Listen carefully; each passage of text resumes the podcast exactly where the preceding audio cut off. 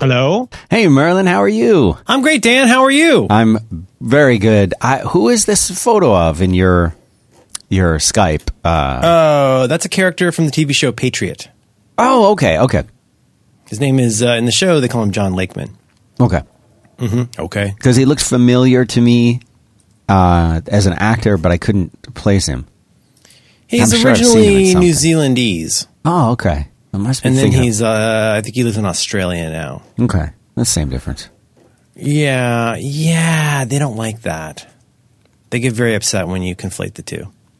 New Zealand and Australia. I don't. Th- I think the uh, New Zealand people are very kind people, and I think th- the the land is very different from the Australian land, and they don't like to be lumped in with the Australians because they have a, a whole. It's a whole different nation. That's certainly, one way to put it. Yeah. Yeah. Yeah. Yeah. I mean, uh, yeah, like uh, people in Canada, they don't like it when you just assume it's part of the United States. You know. What do you You gotta mean? be careful with those Australians, though, man. They'll send you a snake in the mail. Well, lots really? of snakes and spiders there. Yeah, I've seen the spiders, but uh, what do you, what do you mean about can, Canada not being part of the U.S. Is that a, Oh. is that a thing? Well, oh boy, no, no. I'm going to save you. I'm going to save you at this point. Right. I'm going to stop you right there. Okay, And uh, same continent. Knowing it's a joke will not stop the amount of email that you will get. We did People- get a lot of email. I have a lot of it right here in front of me. Lots and lots of emails. Yes, lots and lots of emails sacks and sacks of letters. I uh, I've accepted a few. We've gotten a lot of really good feedback lately. Yeah, we have. Um, yeah, it was really fun. Like last night at the at the meetup, uh, I encountered some people who were very familiar with the show, and uh, I met. Um, well, I mean, I already know our friend Rory, the guy with the German longsword. He was there. Did he have a sword? Out, though, I found out though that it was our friend, my friend Rory, who who uh, had created the Phony Awards that John Roderick and I received. The the prestigious again Australian uh, fake podcasting award. The Phony. oh, okay. All right. It's an award that John and I have sought out for a long time that didn't exist and we hadn't been nominated for. Um, How was, a really your How was your uh, show with John? It was good. I think it was real good. Yeah, yeah. Uh, Is there we- a video of it or anything? Mm, I don't know. I don't think so. I don't think so. Uh, I, I, yeah, they might have recorded it. I don't know. No, no, no. I'm sure there's John and other things. John did lots of uh, Sketchfest things, so I'm sure there's some stuff out there. But um, yeah, I agree. We got good stuff. I excerpted a few. Um, I've got some feedbacks. Did you have any feedbacks that you particularly liked? Yeah, let me find a. a there's a. There were so many. We had so listener many. Dawn talking about baseball and the Yerkes Dodson law. Mm-hmm. We had listener LVH uh, talking about machine learning and black boxes. Uh, listener Tony talking about homework. Or a few that I saw. Mm-hmm. a bunch of people who wrote in talking about how they t- teachers who listened to the show who were responding to our comments about homework, mm-hmm. Uh, which was interesting. We could read one of those. Yeah, that was listener Tony was one. Tony and a listener Josh, I think also. But uh, you want, can I read Tony? Can I read listener Tony? Yeah, yeah, yeah, yeah, absolutely. All right. Um, Tony. Hi. Hey, hey, Merlin and Dan. I love when you Hi, guys. Tony. I love when you guys talk about homework. I'm a teacher, and your thoughts help me calibrate what I'm attempting to do with my students. Your current episode prompted me to the uh, the following reflection, written on a snow day here in the southeast. Homework is a tough thing. I don't want to give it, but I have to. I share 60 students with a colleague, so it does have to scale. My solution I ask the students to read for 30 minutes and write something about what they read. They're graded based on the number of times they come to class prepared to share. If someone doesn't get to do it before class, I let them do it in class before the day starts, so you really have to go out of your way to not get an A each week for homework. Here comes the fun part. If they come in ready to share, all I do is check that it's completed. They pick a friend, trade notebooks, read each other's thoughts, and write a note to that friend in the friend's notebook. Wow. I teach fourth grade, and as you both know, kids this age are very social. They want to communicate to each other. It's my belief that they deserve the opportunity to imagine an audience other than their teacher. They love sitting and sharing their writing. I never read what they write to each other. It's not for me to read. It's their moment to share, and I believe that they're learning a very important lesson in these moments that it's possible to do something in school for someone other than the teacher. Love all the great shows. Tony. I, I love that too because, you know, whenever you're doing homework, you're thinking to yourself, only the teacher's going to see this. 'cause This is like between you and the teacher. Right. I never Right. thought of something like this. Yeah, it's um, it's a really good idea, and sometimes we put a coat of paint on these sorts of things by calling them creative. But this seems genuinely like it's it's social and creative. Yeah. which I really I really like. Creativity is another one of those things that's so hard to define. If if you haven't done a lot of things that you consider creative, it can feel very foreign. But in this case, it's also got a what a performative aspect in that you're like you want to you know you want to impress your friend too. Right.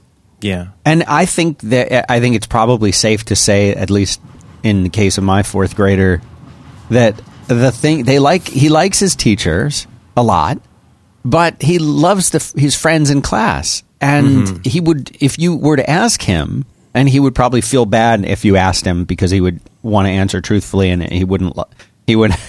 he would have physically. Yeah, he would have to say, I, I would probably prefer to talk to my friends than to like talk to the teacher. But this kind of accomplishes that. I thought it was really clever. Yeah, it's it's a neat idea. Um, and fourth grade, which is the grade that our kids are in, Yeah. it's uh, we talked about this a little last week about how it's such an interesting inflection point. It really something Matt Haughey said to me a long time ago because he's got a daughter who's older than mine, and he's given me sort of a taste between him and Gruber. I feel like I've gotten a good taste of like what's coming down the pike. Um, but talking about how like you feel like you realize there's this moment at some point where you no longer have a child and you now have a kid. And I think that's been true in some form or fashion for the last couple years. But no, I mean, like this- is a person who's becoming more and more her own person with Sure. her own tastes. Um, but uh, no, I, I agree. I think it, I think it sounds like a good idea. It's i anything you can do to see. I don't. I don't I, this is one of those rare things where I don't want to complain about something because I don't have an answer. But like, I don't know what the trick is to get people excited, to get kids excited about a, a- a- school, like a room, a room full of kids with very different interests and abilities, to get them all interested about like what you know what reading could do for them. But um, d- do you ever struggle with the things with um, having to do something creative? Like they say, oh, you know, go nuts, like write up a story.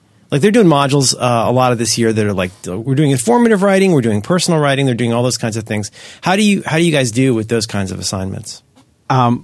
My boy hates doing those. He doesn't like. I think every kid hates them. no, he doesn't like the writing part. And and anytime he gets homework, there's usually some math, which he doesn't like. Then there's like vocab, which he's uh, fine. He's fine with that. And you know, there'll be these other, as you would say, odds and sods. But then there's always like one thing that is a writing segment, and he's he'll be like, "I'm like, oh, did you get everything done? Oh, everything except the writing part." He just doesn't want to do it. Yeah, and it used to be like in like more like well, probably second grade, third grade, especially second grade, first grade, second grade. There was always the thing of like, okay, well, we have um, you know we've read this thing or I've read it to you in class, and I want you to you know write a couple sentences about it, but you can also draw a picture above it of the thing. So, which is I think more engaging for a lot of kids. Is like you get to draw a monster or something like that. Right. And I don't know. I suspect that for most kids, the idea of drawing or just even using crayons is more familiar. The tools feel familiar. You know how to make the kind of thing you like to make because most kids like to draw in some way or other, whereas the writing part is a new thing and it's sort of forcing you to not only do something new, but to call upon an unfamiliar skill and do it in front of other people. Right. And I think that stuff can be really difficult. Um, yeah, I, I, I can't even imagine what it's like for a teacher. It must just be so challenging. I mean, my mom taught high school at the early part of her career and then uh, went on to teach college. And, you know, I guess by the time you're in college, you've already sort of made peace with the fact that you have classes and and you will have assignments and tests. So, you know, I think it's this early stage where you're transitioning from I'm a kid who likes to play to you know now i have to like do stuff that interferes with the playing you know um and and it's and, and it's unfamiliar. And it I is think That's such a big part. The unfamiliar is a big part of it, and I feel like I know I know it is for me. But like you think about something where, again, so much of the early years of primary school are about uh, apart from the things about socialization, getting along, being in a class. But you know, you're sort of ramping you ramping the kid up more and more into stuff that they might not have had exposure to. And I mean, I, I feel like like if somebody dropped me in a jungle with a knife and like one bottle of water and was like try to get out of the jungle. Right.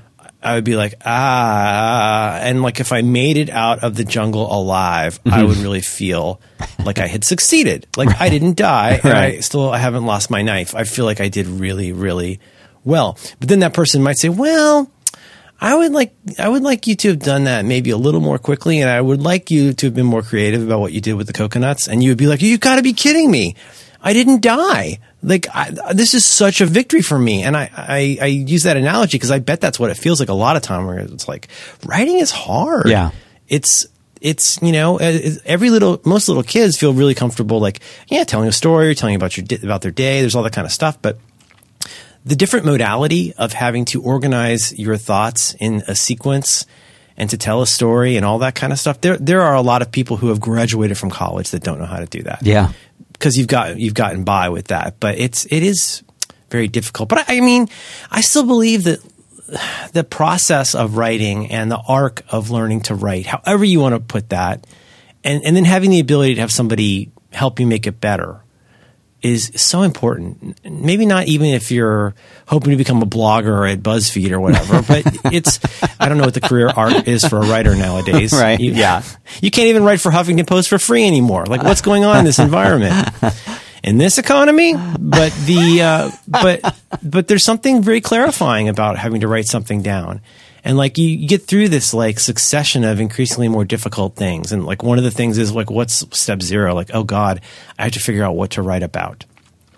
And then when I'm thinking about what I have to write about at every stage, there's so much procrastination and self hate built into it, right? And so you got to go like, oh, what am I going to write about? Like, then what do I have to say about it? You've got to put the words together. And now your parents are yelling at you because the A looks like an E and all that kind of stuff. And, uh, but you know, if you can make it through that slog by the time you get into high school, you may not even realize it at the time, but it's, it is so valuable to be, for lack of a better word, forced to turn your thoughts into cogent writing that can um, articulate it to other people, like I'm doing poorly right now.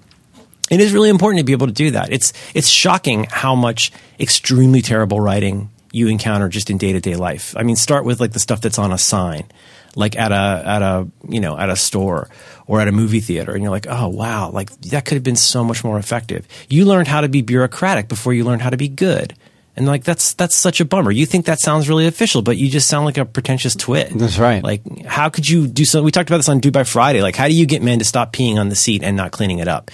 Like, do you use graphics? Do you use threats? Do you use humor? Do you use shame? Like, uh, that's a kind of putting up a sign in the bathroom that says, please don't pee on the seat is an exercise in persuasive writing.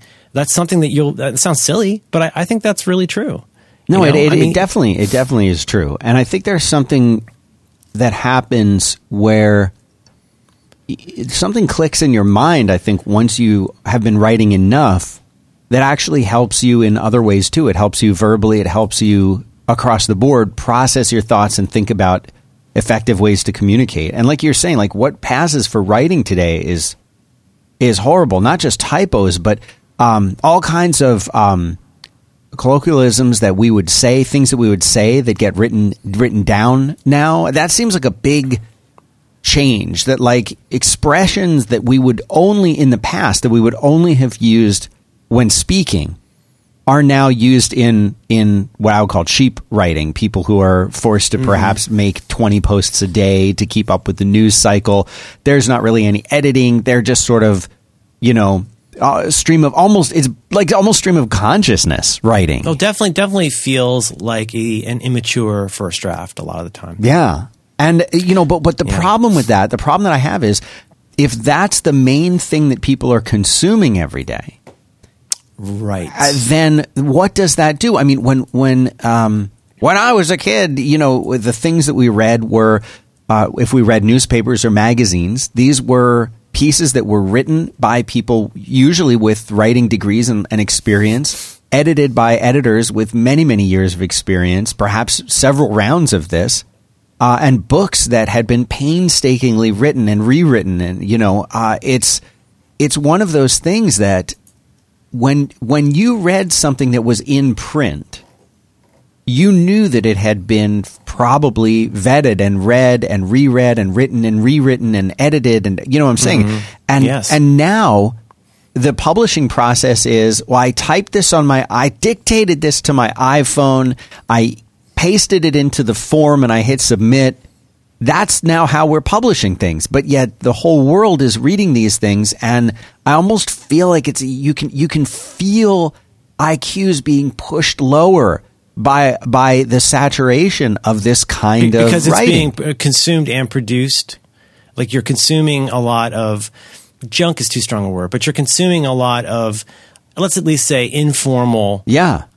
informal writing. Uh, and then that might have some effect on the kind of stuff you, if you chose to, that you would produce as well. Yeah, I think so because you know you're going to read something, and that then becomes your example. You um you you covet what you know, Clarice. It's the whole thing of you know you see it so much that then it be- Marcus Aurelius. that's right. It becomes it becomes the thing that you.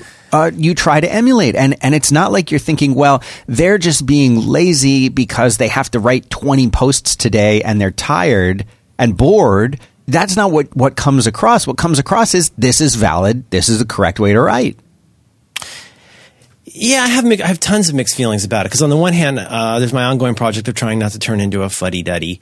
Um, there's this other part of me though. I, I do I do agree with what you're thinking, which is that like in some ways your ability, unless you are some kind of a very rare magnificent genius who springs out of the womb fully formed, uh, I, I think there is a case to be made that challenging yourself with the stuff that you write um, if you if you do choose if you do choose to write the stuff that you the difficult things you've read can have an impact because you've processed that stuff. You've thought about that stuff and you've been fed you know good materials.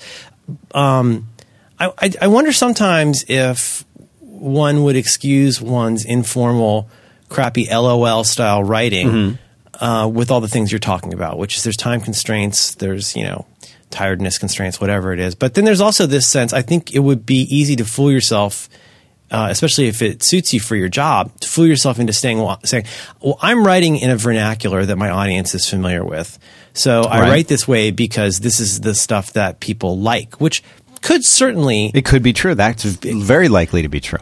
it could be true, but like I'm, you know, I, I still haven't read your uh, motorcycle book about quality, but I, I do. I, I, one sense I get about that process is that going that extra mile uh, to make this clear, going the extra mile to provide context, going the extra mile to have to avoid cliches like the extra mile, going a little further to have an arc to what you're writing that has a beginning, a middle, and an end, and a through line. Uh, that takes time and that takes effort and that takes drafts. Um, and you know that may not be conducive to the kind of writing a lot of people are doing. With all of that said, as somebody who wrote a lot of fairly informal stuff for a website for a number of years, I do still think there is a benefit to writing frequently, even if it's not the best thing you've ever written. And there are a lot of people now who are very good uh, or good writers at like real publications who started out writing for these websites. So, I mean, the, the benefit of writing a lot is you're likely to just kind of get better at whatever it is that you're writing, but you also learn that even if it's not perfect, you got to put it out. Mm-hmm. That's right. And I know that sounds kind of at odds with what we're saying here, but like the person who spends five years trying to write one 3,000 word post is, is that person better than the person who's putting out, you know, five, 500 word posts a day? I mean, it's different. That's for sure. But there are still benefits that you get out of this stuff. And I don't know. I, I like a world. I like that our world is still so textual. I mean, I enjoy funny memes and videos like anybody but like I, I really still I relish the ability when I choose to to be able to write a short thing that makes my point. and I, think I've still got that from time to time when I when I choose to or need to, and I'm really glad that it's there. And um, I pray that everybody out there is surrounded by people that lead them to that ability because it's yeah. it's nice to know it's there. I mean, I think one of the big differences, is, and it's a testament to technology and the internet that we have today, is you know, and I, I was rewatching again.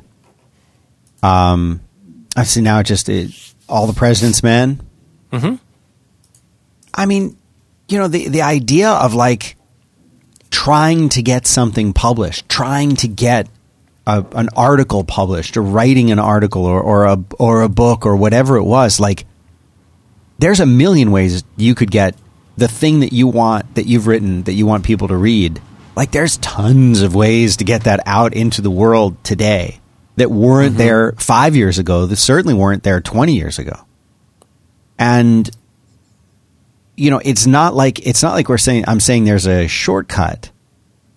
But you you no longer have to be a writer by by anyone's definition in order to get paid even to publish your writing. or to at least get published. Yeah. Yeah, yeah, and another interesting thing in that movie is is you and I, I just I want to be clear. I don't want to go too far down this road of like bagging on people who are writing for the web. That's that's not at least what I'm trying to do. Mm-hmm. But I do think there's one interesting thing also about a, a movie like that, and I think that is an unusually good. At least as far as I, know, I've worked in a newsroom, nothing like the Washington Post, but I've been around that kind of process and that style of writing when you're when you're writing high stakes writing that has consequences if you get it wrong i mean think about how your style of writing changes based upon knowing that your editor is going to say to you I need to really understand your source for this, and I need you to show me one or two other sources, usually two other sources for this. And the thing that we're able to publish will be governed by what you can prove. We need to act like it's almost like law. It's somewhere between law and code. Because it, it's like law in the sense that we cannot publish. We're in danger if we publish anything that we can't prove is true, even if it is true. We need to be able to prove it is true. But it's also a little like coding, or in the sense that, like, you know, would you have somebody on your team who's doing commits that were really crappy and screwed up your application and didn't understand how to use GitHub? Like everything you write is part of being a community of writers. Mm-hmm. Where and editors, right? Where their reputation is on the line. The reputation of your whole, in that case, newspaper is on the line. If you publish things that aren't factual, so you need to be very, you need to have humility about the fact that your writing is about much more than what you need to say today about Tide Pods. Like you need to be able to prove everything that's in here, and you need to do something distinguished that is going to improve rather than harm the reputation of this newspaper. And I, I realize that is kind of old fashioned, but what you could do a lot worse, making that your standard for yourself, is like, how do I know this thing that I said is true? Mm-hmm. Is this just something where I have a clever turn of phrase about my cognitive bias, or do I have some way to actually, you know? And that's something that I've definitely struggled with, and being surrounded by people who are critical, hint, hint, has made me more careful about what I say. Do I do I really hate this, or do I just mostly not like this, or or, or am I annoyed by this? Because a good writer would know the difference between being annoyed and feeling hatred. It's so easy to say you hate something. It's the easiest thing in the world to just say. But is that how you really feel? Because that now that reframes everything that you're saying. Right. Hate's a very strong word. There's yeah, and you don't have to be a word nerd to appreciate that there are col- colors and subtlety to that at the very least. Um, but that I mean, the bottom line is this. I say this as somebody who doesn't write very much at all formally anymore. But the the bottom line is that you it's difficult to have good writing without clear thinking. And without you don't even have to have the greatest analytical skills in the world, but if you're holding yourself up to a certain standard, um, about how good this needs to be, it's going to change the way that you work. Uh, Jay Ferguson from the band Sloan uh, has been quoted as saying, like every song that he writes, he imagines that Morrissey and Johnny Marr from his favorite band, the Smiths, are going to hear it. So he doesn't put out any song. He feels like he didn't want to put out any song that he didn't think Morrissey and Johnny Marr thought was good. I didn't want to write anything I thought John Gruber would think was stupid.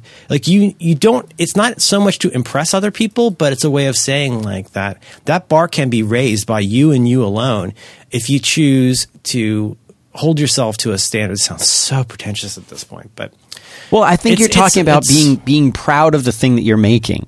You know, whatever it is that you make, I want to take something that I made and feel like, you know what? Given the circumstances, I did the best that I could do and I'm proud of that thing that I made. And being able to mm-hmm. to put that out there and that's the other thing is I think you and I are both in a space where for a very long time we have put our, put stuff that we've made out there, like like this podcast and lots of other things that both you and I have done. Putting something out there, making it, and putting it out there, and saying, you know what? Hopefully, people like this thing. I'm sure a lot of people won't like this thing, but you know what? I tried really hard, and I'm proud of it. And if you don't like it, then I'm I'm sorry, but I like it and I worked hard on it, and here it is. And mm-hmm.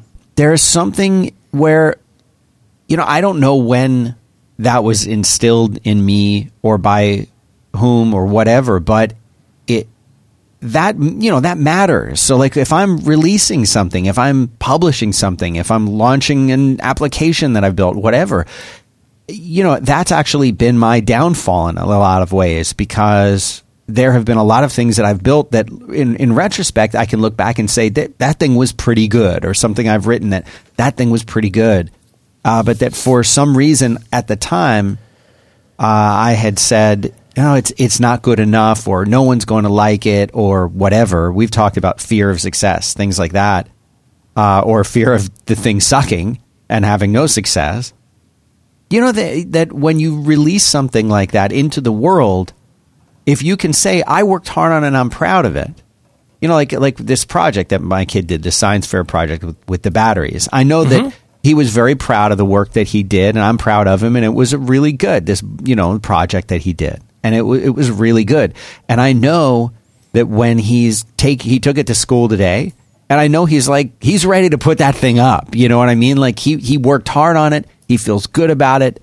And you know what? Probably not the best one in the class, certainly not the worst one in the class, but it doesn't matter. He's proud of the work that he did. Right. And there's there's really something something there. I told you about that class uh, where I uh, that band class where I was supposed to make an instrument, right? Do you, did I tell you that story? Um, I don't. I don't know if you did. Tell me again. Okay. Uh, I want to say this was sixth grade. Uh, and I was taking a band class. I was not in the marching band. I was not in the band. It was just like a music class where you picked an instrument, and for the year you got to, you were supposed to learn the instrument and play it. And I wanted to play the saxophone because my grandfather played the saxophone, but I was too small to play the tenor saxophone, so they made me play the alto saxophone, and they wouldn't let me change it and uh, and pick something else. I would have preferred almost anything else to the alto saxophone. That was not part of the deal I was signing up for, but they forced me to play the alto saxophone. So that's fine. I learned how to play it. I was not very good. I was passable. Uh, and one of the projects that we were supposed to do, like our final project, was to take the instrument that we were playing and you know like study it research it research the history of it and then invent your own working instrument Oh, that maybe could resemble the one that you were playing or was like, inspired. like be able to draw it. No, like make it in real life, like a oh, physical God. instrument that it didn't have to be like good. It didn't necessarily have to be like super playable or anything, but like, you know, and so, so I remember one kid made some kind of like rudimentary guitar type thing. It had like a, like a, a, a board for the neck and it had some A strings. and- saxophone is a complicated bit of kit. yeah, and so I didn't know what I was supposed to do uh, with that, and of course I procrastinated and didn't bother to do anything at all because I thought the whole thing was stupid. And you know, it came time. It was like the weekend before the day before the stupid thing was due. Everyone else had been like researching instruments and creating things and you know, I had done nothing because I didn't want to do it. And finally I'm like, well, I gotta, gotta do this. Now, what I should have done is I should have just taken a zero. I should have done nothing looking back. But instead, what I did was I, I think I took like a, like a two liter bottle of Coke and used duct tape and taped like the mouthpiece from the saxophone with the reading in it onto the end of the thing and Please let there be photos. of Oh, this. there's no photos. It was so bad. It was just duct tape. Literally, it was duct tape and things I found in the kitchen. It was so bad. It was so bad. And I had to go in and then we had to present this in front of the class. It wasn't like you just put it on the teacher's desk and left. You had to like demo it and play it for the all the other you know 10 15 kids to see and so there's one kid up there who's like well i can't quite play real chords with this guitar but you know we, and it's so clear that like the parents made it with the kids or for the kids like Oh, yeah, kids sure. were not sixth graders were not making these instruments and there were good instruments in there they were some of them were like real playable instruments too good. mine was such a piece of crap. It was so bad. And I had to like get up there and be like, well, this is my inspiration for it, and this is how I put it together. It was so bad, and after that, I decided, you know what, I'm I'm I'm never going to do something and put something out there unless I'm like really really proud of it, and I think I, you know, I think maybe that I took it too far in the future, but. Mm-hmm it was humiliating because I mean, it was my own fault. I didn't feel like doing it. I wanted to watch cartoons or whatever. But, you know, but that's, yeah. you know, and, but I think, you know, there's a lot of people who kind of go through life like, well, that's good enough. And I, I hate good enough. I can't stand good enough, you know? And so much of what we consume, or what I wind up consuming, I guess, is, is good enough, you know? When a restaurant goes above and beyond and you know, when you're doing a takeout order and the, the person who's doing the takeout order double checks to make sure that when you ordered the corn oh, yeah. taco, it's not, you're getting the corn taco, not the flour taco. Like, thank, thank you for checking. But you know what? We should all be checking, you know, we should all yeah. be looking and making sure that, that we're doing our job the right way. And, and good enough isn't, isn't good enough.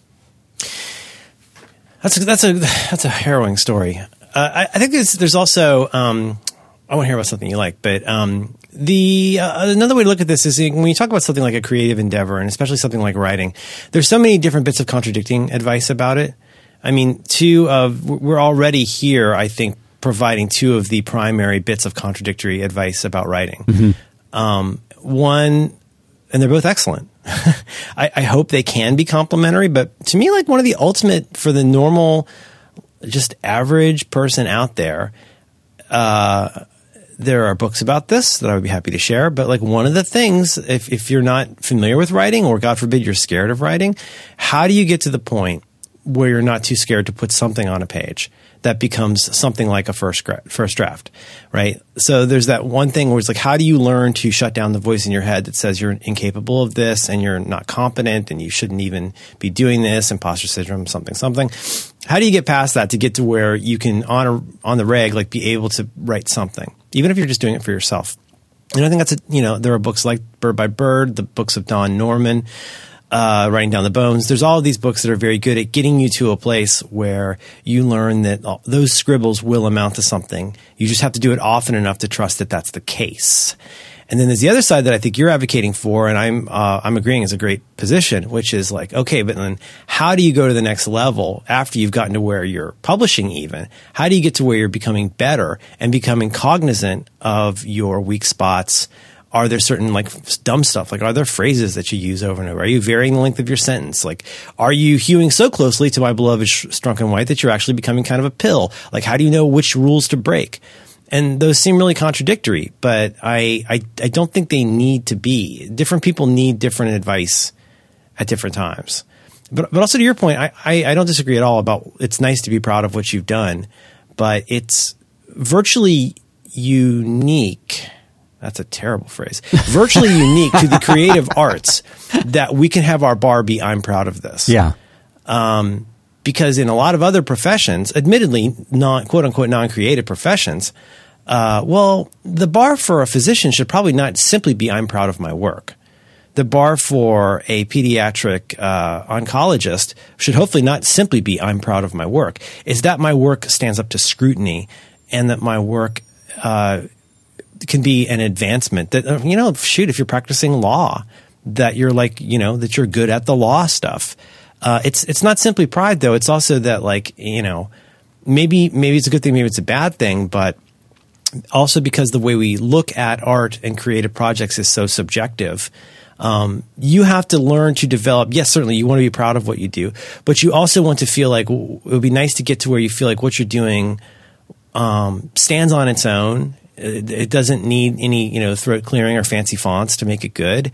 But the, the pride part in creative stuff is very important. But it's also useful to think about, you know, if I was in a different field, what would my goal be? Because, you know, you don't want a plane to fall out of the sky. You don't want somebody, you know, to not get their oxygen tank refilled. Right. In more fault intolerant environments, pride is something you hope to feel, but like your the primary performance characteristic is you you did the job competently mm-hmm.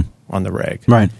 Um, I don't know. It's it's hard with kids though because again, there's so much there's so much contradictory stuff to this, and like it's you know, fortunately, the people who teach are good at understanding that something that's easy to me is not necessarily easy to other people. That's seems like a huge part of being a teacher is knowing that like how and why is this opaque or difficult to someone else? And so what is my inroad to helping this person understand what the first step is before I sit there and become a, I mean, honestly, back in first grade, I remember they said very specifically, this is going to be very upsetting to a lot of you parents. Our goal is not for your kids to become whatever.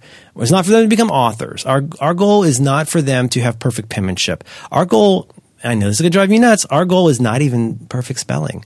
Our goal is to get them to write every day which I thought was a very sound, smart, and like calming thing to say. It's like, listen, just so you know, I am not going to be dinging your kid on spelling. I just care that they're spitting stuff up on the page every day, even if that's just this little half paragraph that we do. So, I mean, when you're trying to figure out how to help somebody, I think it also helps to constrain your advice to like what our goal for now is. You know what I mean? Like we're not we're not looking for you to be I remember as a kid having substitute teachers that had mostly dealt with older classes. If you ever have a sub that's used to teaching sixth grade and they teach third grade and you feel like such a dope because they're not used to dealing with kids your age. that's such a huge part of being a teacher is not only being competent at what you do, not only being able to describe how to get better at it, but understanding the context for how each little person needs something probably a little bit different to be able to get to the next step. And you don't get to six steps away until you get to the next step. It takes patience it takes kindness uh, and it takes the ability to understand that everybody's got their own little dumb hangups. Mm. A lot of terrible writing out there. There is. Could I uh, prevail upon you to tell me about something that you like? Uh, I'll tell you about Butcher Box. Butcher Box. Butcher Box.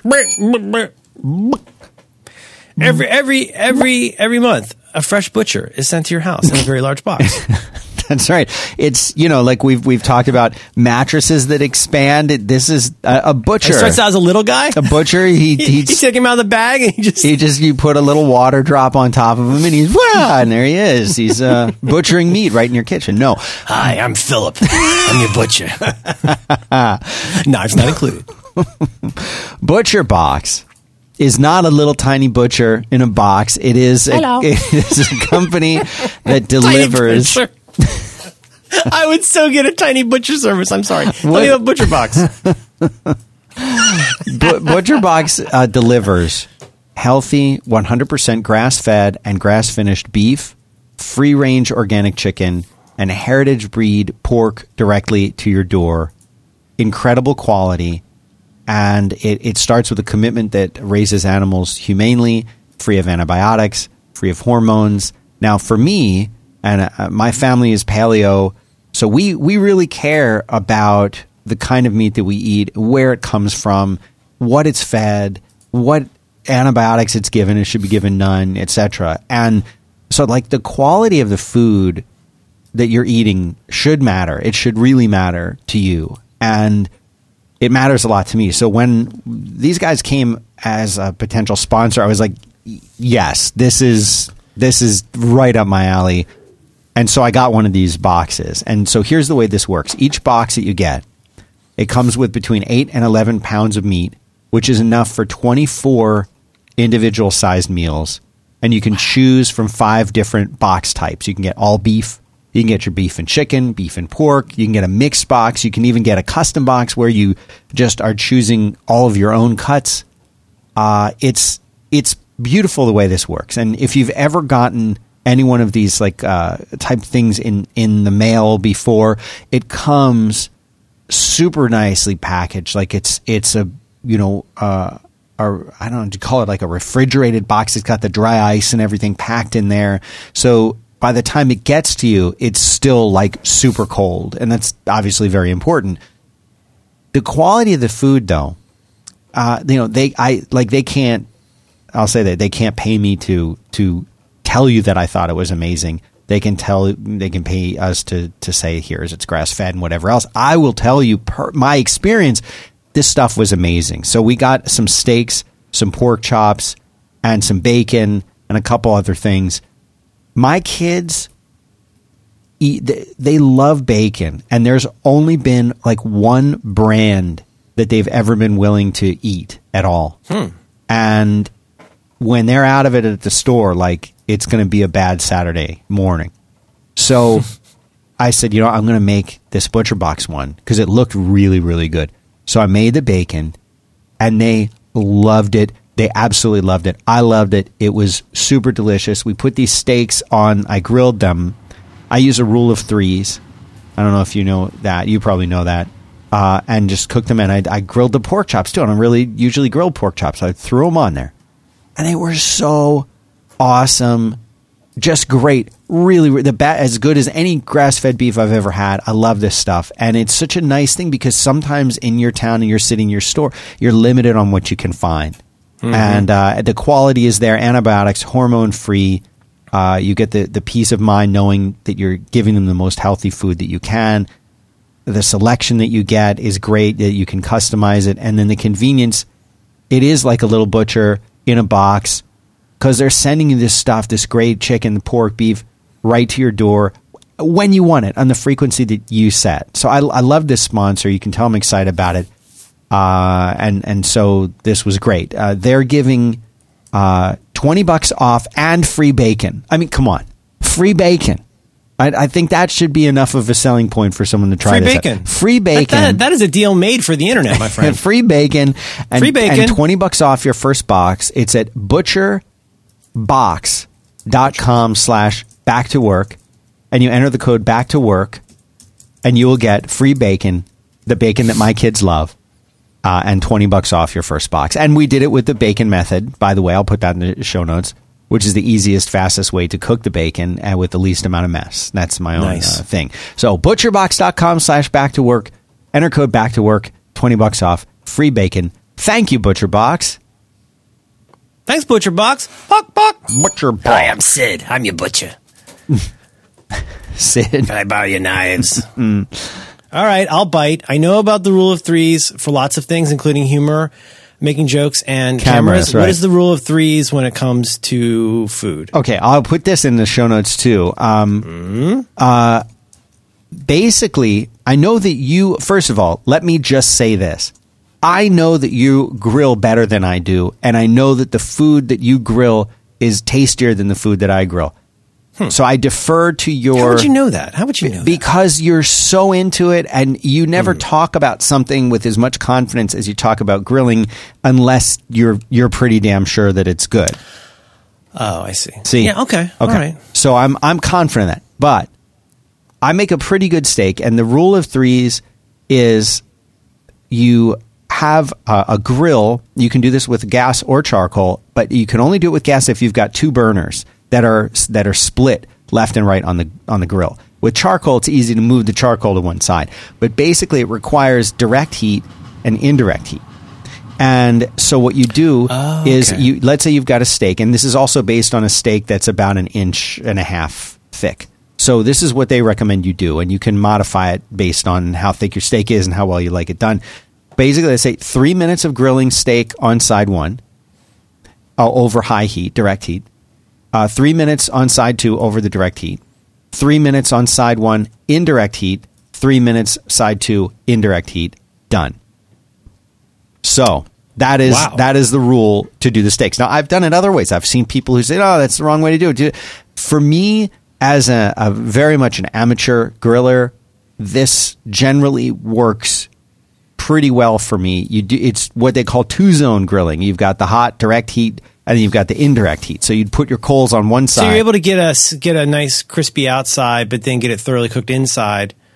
That's uh, exactly by right. The two. Okay, I see. And so if your steaks are an inch or so thick, uh, then uh, then it'll turn out. But I, I put a link to a guy that does a really good job of explaining the way to do this correctly. And of course, if uh, if your steaks are thinner or if you want them more rare, then you cook them a little bit less. And but it, it's all in this article, and uh, that's what I use. I know you you have a system that's probably better, but for someone like me that doesn't have no. a deep understanding of w- Come what on, to why do, are you doing this? then uh, this is what I do. Well, it's because it's I- it's what I do. No, I'm, no. You know what it is? I mean, yeah, I mean, there's a couple things I've learned in life when it comes to cooking. One is to learn to use the percentages on the microwave. That'll change your game. You get so much more control if you use percentages when you're reheating things. Uh, another, uh, the uh, what's the other thing I've learned? Uh, I just spaced out a minute because somebody texted me. See, this is what it's like to be 51. um, And uh, and I don't know. I feel like I've learned a little bit about uh, grilling. Will try to teach you things, but it requires more than the usual senses and timers and pokey things that you would expect. It's it, it is a- it is a little bit intuitive. Um, so par cooking is a huge thing. Learning to cook something a little bit before you cook it. Mm. The the canonical example whenever we joke about this, we're talking about ribs and all those idiots who think you put cold ribs on a grill and then slather it with sugary barbecue sauce to make delicious ribs, and it's like, oh no, no, oh sweetheart, no. like you, cooking cooking something fast over here and then slow over there, or slow over here and then fast over there. That's what you're describing here, which is like you're going to do this fast cooking of the outside, and then the rest is going to cook on the inside. But like, for example, you know, stuff like there's just all kinds of stuff where like if we're roasting vegetables, I might par cook just like in the microwave even, just like slightly cook stuff, the hard stuff like the potatoes and the carrots, and then they'll end up a lot better. Ditto on the grill. There's all kinds of stuff where if you cook it a little bit before you finish it on the grill, it's really good. Sous vide is good for that. On the on the Wikipedia page for rule of three, which is a very interesting disambiguation page, there are many rules of three: Are they really? Aviation, economics, survival, Wicca, Really? Wicca, writing. They don't have the one about humor in here. I don't know the I one should- about that's humor. the most. Oh, just you know, things are funnier in threes. okay. Like whenever you tell a joke and it's it's got like you know there'll always be like th- three instant instances where two where something happens the same way and the third where it happens a different way. And then there's like somewhere in here there's a whole page about all the different rhetorical devices. Uh, yeah. Anyway, rule of three. Rule of three. I thought three. you were going to be talking about the three marks of existence in Buddhism. Mm. or the rule of thirds in the military, or the rule of thirds in diving, uh, the rule of three in uh, photo composition, which we know, Mm-hmm. which is always take photos of three people. Little known from rule. three feet away. from three feet. Okay, here's the if you're going to take photos, you have to use three cameras to take a picture of three people from three feet away. Now, are the people in the same photo, or is it one camera per person? Uh, oh, that's that's really that's a good question. That could screw up the whole formula. the rule of three in writing is a writing principle that suggests that a trio of events or characters is more humorous, satisfying, or effective in execution of the story and engaging a reader. Also useful in meaning uh, slogans and catchphrases: life, liberty, and the pursuit of happiness. Uh, stop, look, listen, faster, higher, stronger. Stop, drop, roll. Veni, vidi, vici. Slap, slap, slap. Slip, slap, slap. That's Australian. Slip, slap, slap. Comedy, comedy, comedy. It's often called, ah, here we go. Uh, comedy. And comedy is often called the comic triple. The third element is often used to create an effect of surprise with an audience, especially if it differs from the first two. For instance, jokes might feature three stereotyped individuals. Skip over that part. The surprise or punchline of the joke comes from the third character. Yeah, that's a thing. We, we do it all the time and don't even realize it. Rule three, put it in show notes. Dan, as much as you're able to say, where would people find show notes? For hmm, hmm, hmm, episode 360, we've come all the way around. I know. 360. 360, full circle. 360. Uh, five by Episode 360 of your Back to Work program. Where do they go for that? five by five dot TV slash B is in Buddhism, two is in the number, W as in wabi sabi slash three six zero. You still got it, kid. W. How about W as in withered? Withered. Wither. Ubi sunt. Yes. Uh, D- Um, Dan, Diana. Dan, and hey, Dan and Merlin. Hey, hey, how's it going, buddy? Aquarium owners who want to convince their fish to mate Hmm? often try to simulate what spring is like for them. This is excerpted from the popular book, The Persuasive Fish Tender. Well, in our last episode, we were discussing what how, do you, how do you make them knock boots? how do you, how do you, how do you get your fish to uh, make more fish? Uh, one step that is How, you usually get, how, do you, how do you get them boned down? How do you get them do the nasty? You know what I'm saying? that's yeah. How do you get your fish? That's what the listeners. See, rule three, rule three. What? Stephen is uh, is is answering. One step Stephen. that is usually included is to pour in some colder water, which simulates ice melting upstream and flowing into their area. They want their eggs to hatch, so they will have spring and summer to eat and grow. There are how to's for different fish, which might have you lowering the temperature by two degrees per day for four or five days. With some fish, you need to measure and adjust the pH as well and adjust light levels and timing. If the fish have a constant temperature, they think it is a really long summer or fall. Listener Stephen.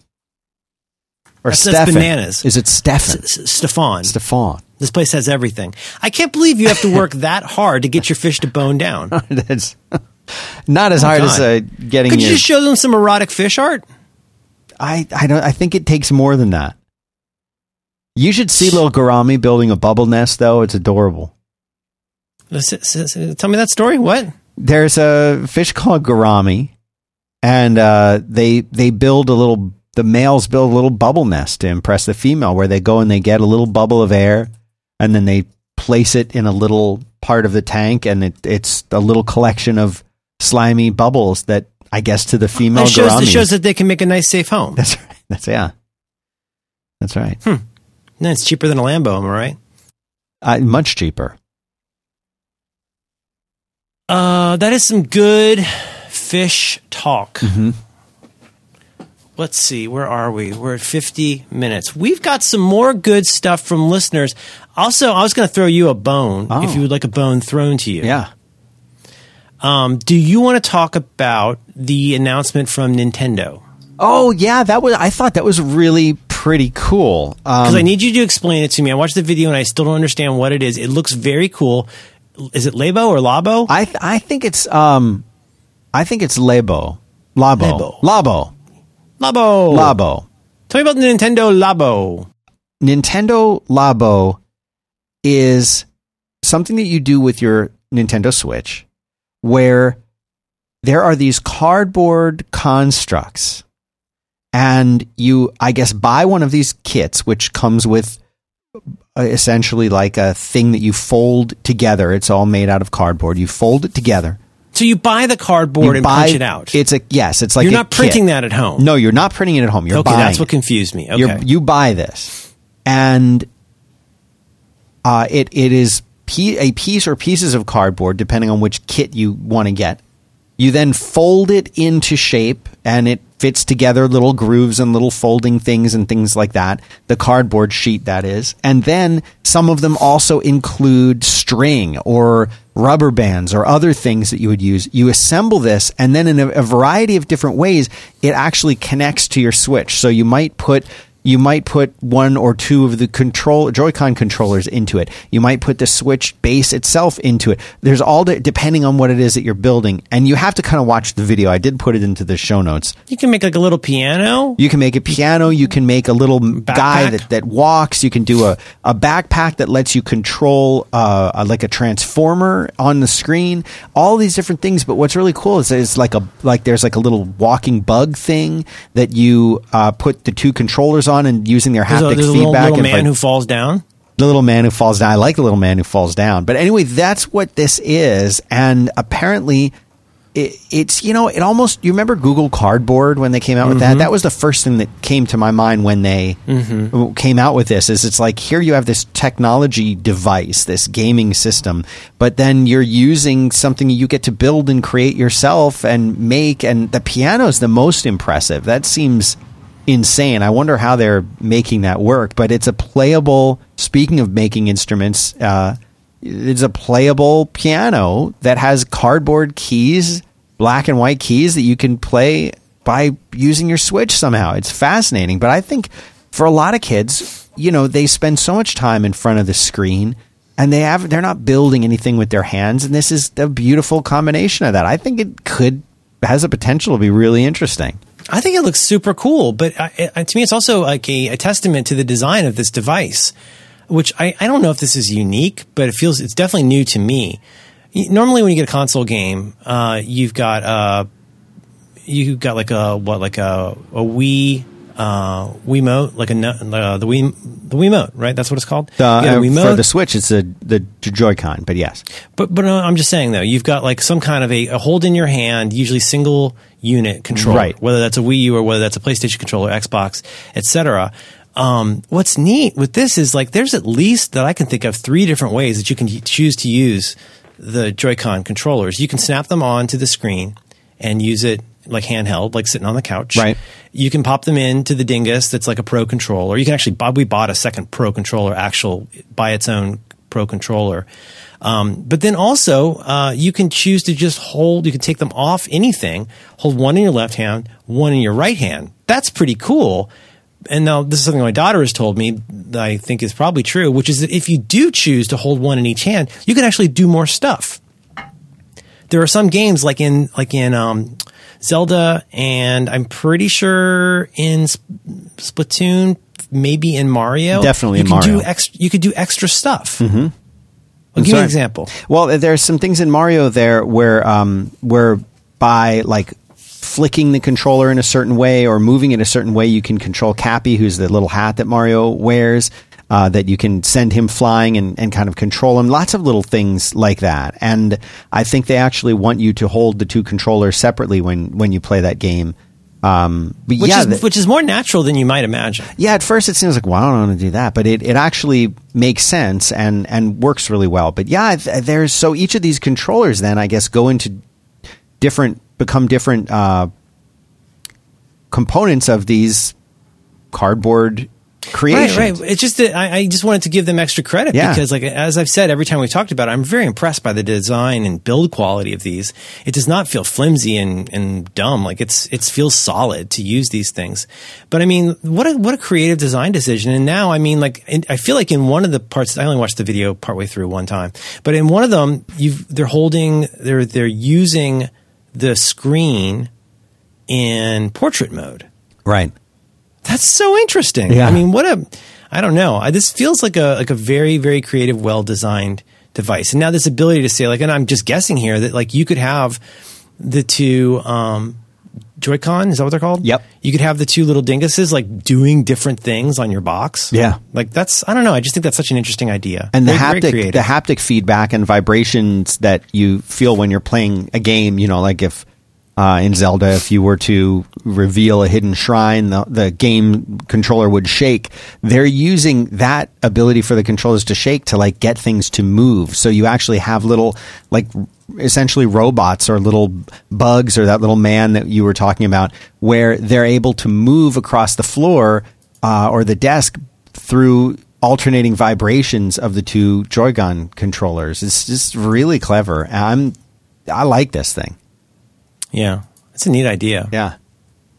You think you'll get it? It comes out on 420. Yeah, 420. Um, Nice. I don't think they ha- they mean it that way, but who- maybe they do. I don't know. But yeah, we'll probably get one of them. I think I think my kids would like this. Totally. Do you guys have a 3DS? By the way, I meant to ask. No. Okay. Mm-mm. Okay. Why? Why you ask? Well, now my kids both want a 3DS. Oh. And- Those, they still make those? They, yes, and they sell like crazy. They're incredibly 3DS. popular. Incredibly Okay. popular. Nintendo 3DS. Yeah. Because oh, like this is not as old as I thought it was. I see. I don't know how old it is. I remember the Game Boy Advance was Two kind of a, screens. Okay. Hmm. Well, good for Nintendo. That's all I got to say about that. Yep. Uh, what else is on your mind? We've got other other feedback from listeners. Uh, we could talk more about writing. Talk about Butcher Box. Yeah. Mm-hmm. They did a, a study that says now that the flu may be spread uh, just by breathing. Oh God! and not not you don't necessarily have to be coughing or sneezing or wiping your face and touching something that just just breathing now is enough so I've been trying so hard. Last night I had to take a Lyft to get to the meetup, and the kid driving the Lyft. no Oh my god! Yes, he sick? sneezed the entire time, and I'm not usually that particular guy, but I, I, I, I almost was like, "Are you okay? Maybe you should drop me off here. Yeah. Like you should, like you're you're a carrier. Like what are you doing?" And that's definitely within the amount of space that I'm pretty sure I could get slimed. yeah oh god! uh is lyft better than than uber these days in san francisco Well, or is it just that uber's doing horrible things and and you don't want to support that which is I a- mean, there are people who have. I was talking about this last night with uh, Christian, the uh, owner of the comic shop, uh, and he's very anti um, gig economy in general, ride sharing in particular, Uber especially. But just he thinks it's you know, I don't know. I, I wouldn't want to put words in his mouth, but you know, it's another one of these unsustainable VC funded kind of silly things, and they do bad stuff. But no, I mean, I. I I have to admit, I kept using Uber for a long time after I felt bad about using Uber I mean, we personally had, I personally had a bad experience, a really bad experience with a driver, like a racist driver. My wife's account got hacked and they wouldn't help her. Uh, and then on top of that, just all of the like crazy stuff that they do. They're, they're like, I don't know. Like it was the kind of thing that would be like rejected as the work of a villain in a major motion picture because it's so stupid. Like kill switches to like destroy all the evidence on computers. Like all this stuff is just so odd. Uh, so yeah, I mean, admittedly, I stayed longer because I, I don't know. Lyft seems silly and it was pink and the mustache rides was kind of weird, but yeah, I eventually moved to Lyft and yeah, it's been great. I mean, even in my far flung neighborhood, it's rarely more than a four minute wait for Oh, a wow. ride. That's great. Where well, whereas when my wife and I would try to depend on taxis, there would just be date night where the sitter was there and we went outside. We'd called, you know, we might have even scheduled a taxi that didn't come, and they would sit there and watch like three, four, five taxis just cancel or ghost, just not show up because they found somebody and didn't bother to report back, just because we're further away from the mm-hmm. center of town. Right. So, you know, I- it's one of those things where it, because it does really benefit me as an improvement, I, I do still, I use that stuff. But I don't know. I think eventually I'll feel terrible about it. This will get played on some clip reel. Hi. In the flu battle, hydration and elevation may be your best weapons, says Kate Murphy at the New York Times. Oh, another thing Christian said last night. He's like, "You got a Fitbit, right?" I'm like, "Yeah." He's like, "Well, keep an eye out because he says if you get an elevated heartbeat, it may be a sign that you're going to be sick in a day or two. Really? That that's the sign that your body is already trying to fight something." So now I'm anxious about that too. That's Uh, flu is spread predominantly by droplets in the air. So if you are within three to six feet of someone who is infected, you are likely to breathe in their germy exhalations. So I'm thinking do- that I'm just going to wear one of these masks That's just so in my neighborhood. People do that all for the time. flight for the flight over there. I'm just going Oh, to put it oh, on Jiminy Christmas. That's right. and just wear it. You should do it. You should get one of those. Uh, yeah, get one that really like works. Don't just get a drugstore one. Get a really nice one. Get like a Bane one. Like Bane in Batman. Yeah, yeah. Ah, Would, can I get you anything to drink, uh, Mr. Bender? No one cared what I wanted to drink until I put on this mask. I think I'll go with the drugstore one probably. Oh, They work. Well, when they had all the fires and were encouraging people to get um, filters, filter air, uh, mask things, we bought some. But I don't know if that's good for the disease stuff. I have two kinds. There's one kind that um, that's supposed to have like more than enough for flu, and then there's the other one which is I don't know. I guess if you get sneezed on directly or blood splattered on you or something. Um, Let's see. How about you want to maybe tell me about one more thing that you, you have? One more thing, yes. I have one more thing. You could maybe tell me about one more thing that you like, and then we could, um, if you permit it, I would read uh, another nice piece of feedback from listeners that on an interesting topic. All right, I would like to say thank you very much to Squarespace. Squarespace! Hey, hey, hey, hey, hey! I'm a fan. You can turn your cool idea into a new website. You can showcase your work. You can blog. You can publish content. You can sell products. You can sell services. You can do all of this stuff with Squarespace with relative ease by just sliding little sliders and toggling little toggles to customize one of their beautiful world class templates. Let you make your site look like your own site, not like something, some template that everyone else is. No, you don't want that. You want to customize the look and the feel. You want to customize the settings. You want to add products, whatever it is that you're doing. You can do it all with just a few clicks. And now you can even get domains from Squarespace. They have over 200 domain name extensions now. So you can go there and get one alongside your Squarespace site when you get it. Or if you just want the domain, you don't have to have a Squarespace site. You just get your domain there. That- We did it one time and it took about 12 minutes, stem to stern. Yeah, that's Remember for, we, we put a clock on for ourselves? one creating a whole website. Yeah, Pretty amazing. bananas. all kinds of stuff is built in. Like I said, they got analytics, they got your uh, bu- built-in search engine optimization. You don't have to worry about security and this Spectre nonsense and meltdown. They're they're handling all that. They have people who know what to do, so you don't have to worry about it, and you can focus on the stuff that you're actually really good at doing, not the stuff that you need to do, but the stuff that you like to do, the stuff that you want to do, and the, and uh, and Squarespace makes that possible by saving you time and some money too. You're going to save 10% off your first purchase of a website or a domain when you go to squarespace.com and enter in the code It's Your Show, one word, It's Your Show, and you'll save 10% off your first purchase. So thank you very much to Squarespace for making this show possible. Merlin Mann. Thank you, Squarespace. Buck Buck. I, I feel like they are the sponsor that has not only been with us the most, but like of, of uh, they've been with, with us since just about the beginning, and they've been such a great supporter of the show, and it helps it well it helps in us making this case that they are actually a really great service and i use it for the roderick on the line podcast we host the actual audio files there all the stuff it's all right there and it's it's just a joy to use i i can actually prom- promote and feel good endorsing uh, the squarespace service they do good work bok bok um in uh, probably the episode before last, I mentioned an interesting thing I ran across called the Yerkes. I could be mispronouncing this. The Yerkes Dodson law, uh, an empirical relationship between arousal and performance. God, I wish they'd chosen a different word than arousal. Uh, the nut of it is this, though. This is again kind of related to the Csikszentmihalyi high flow stuff, I guess, a little bit. But Right. the law dictates that performance increases with physiological or mental arousal, but only up to a point. When levels of arousal become too high, performance decreases. The process is often illustrated graphically as a bell shaped curve, which increases and then decreases with higher levels of arousal. And we use that, one example we use talking about this is, uh, how, isn't it funny that like if you're driving on a long stretch of highway and it's really boring, uh, you might actually enjoy your ride and concentrate better if you listen to the radio. Like, isn't that strange? And suddenly miles go by, but like you're doing good driving. But then you get into a thunderstorm. There's been an accident. It's dark and things are really scary. Like, what's the first thing you do? You turn down the radio. And like, isn't that a funny phenomenon that in that case you would actually want to change or ask people to stop talking would be another. Could you guys not talk? I really need to concentrate on driving. Right. Like, wh- how is it that hearing something could interfere with how well you see? Well, it's because in this, in the instance of this, like the amount of stimulation you're getting works up to a point, but then it gets in the way. And we talked about how that was, you know, kind of an interesting idea.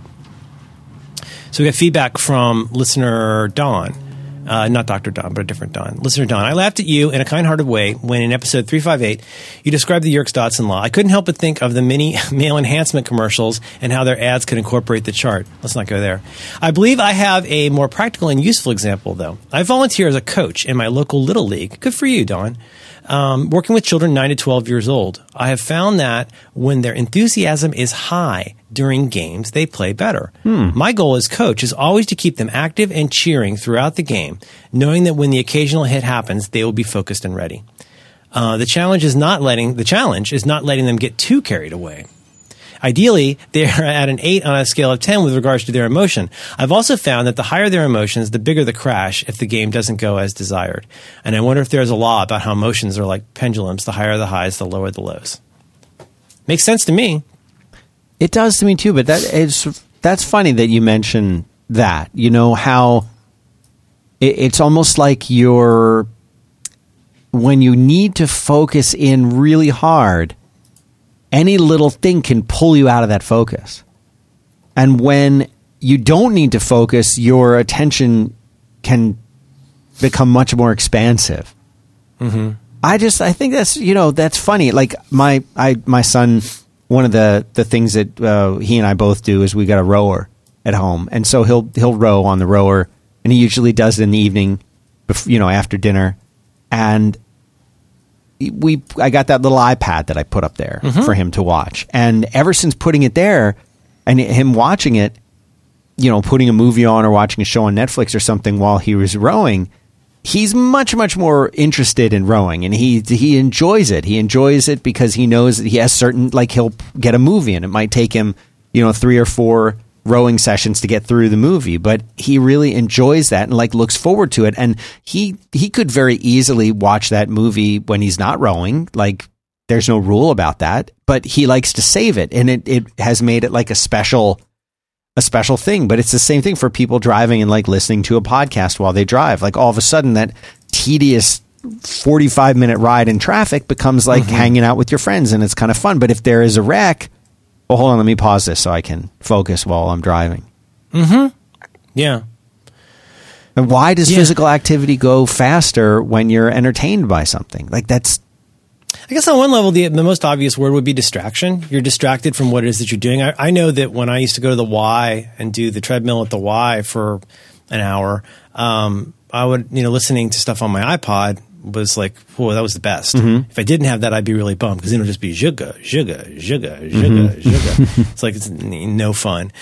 Um, but uh, yeah, the interesting thing, I mean, there's so much about this that's interesting to me. I mean, I, I know that like there's certain kinds of things where I've heard a lot of people talk about this to get back to the earlier topic of writing. Uh, something about writing in particular, uh, people have very different opinions and preferences when it comes to that level of distraction, right? Um, uh, there are some people who like to listen to really loud, busy music. There are some people who are like, oh, I, I can't listen to anything with words. Like I can't listen to a podcast, for example, while I'm writing. Uh, other people might say, well, I, I can, regardless of whatever music it is, it has to be something that's very familiar to me. So I'm not like, you know, trying to process lyrics or anything. Other people will say, I need to listen to something. You know, there's a big divide. Some people want something that's very familiar. Other people want something that's very novel and new and different. They just want to shuffle on or they need to listen to the radio. But everybody's got their own idea about how that works for which stage of what they're working on. Uh, I mean, I wonder if that applies as much for people who draw, you know, or like, you know, comic artists, colorists and stuff like that. But like, I mean, not to make this about me, but part of uh, having dopamine issues, as uh, some people do, is that um, why, why is it that some people like to play with something in their hands when they're at a meeting or they're talking or or doing whatever? It really does feel like, uh, or like like this little fidget cube I've got. There are a lot of people who say they really, you know, like having this little fidget cube. It actually helps them to concentrate to have something to do with their hands. I don't know if that's the same thing as this, but it feels very related to this. And I think it, it varies very much from person to person. Um, but I mean, I think it becomes most interesting when we talk about, you know, just this very idea that I feel like I know so little about how our brains process information and produce stuff, but I'm very interested in that, that idea that like there's a certain kind of sensory input to a certain sense that you want or don't want at a given time and how that can change. But we definitely know the feeling of feeling, you know, very overwhelmed. And this is again where I do feel like it is somewhat similar in some ways to the Csikszentmihalyi idea. Like if you're doing something that you find very like think about this. Like think about a worst not a worst case scenario, you could be dead. But like think about like having to be in line at the airport at the end of the line that you know is going to be an hour long to try and rebook a flight that you're probably not going to be able to make. And like for some reason at those moments airport announcements become like triply annoying. right. Where you've heard the thing so much about not leaving a bag unattended Right. and you're so over the airport as a thing. You don't want to hear any crying babies. You're tired of people talking about their, you just, like at that point, maybe, I don't know if that's related, but like that could be more emotional than intellectual, but you're doing the most boring thing in the world. You're standing in a line. A, a, a Pyrrhic Sisyphean line that you know will probably need, lead nowhere good.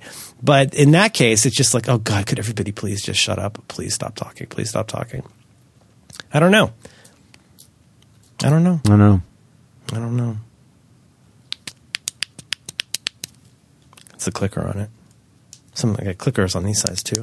It's kind of a more crispy clicker. What is that? A pen? This is my fidget, my fidget cube. oh, oh, okay. It's one from the uh, the Kickstarter. It's one of the costly, overpriced ones. Yeah, we got one of those. Whew. What do you think, Dan? Are we giving the people enough today? I feel like we have. I think We have give given them give too much. give. Given them too much. you give them too much. You give them too much. What else are you excited about right now? Oh. Have you put any of the Nintendo Switch cartridges in your mouth yet? What? No. Okay. Should I? Um, people say they taste really, really bad. They're like surprisingly bitter. Well, I mean, they're plastic and metal, right? Yeah. You think you think it should be obvious? Do you get the cartridges or do you do digital downloads? I don't know how to do that. The I discovered Nintendo I eShop. discovered two new friends on my daughter's account, and I was like, "Who are these people?" Like, we need to have the internet talk sooner than I expected. Yeah, well, the Nintendo uh, friend thing is much. it's just basically somebody you played online. it's yeah, not you're chatting with it's, them, right? It, I don't think so. It's much safer than like computer internet friends. yeah. Okay. Yeah. All right. So Yeah, she probably shouldn't have given her name uh, Sexy Mama 69. no, that was a bad choice. I think.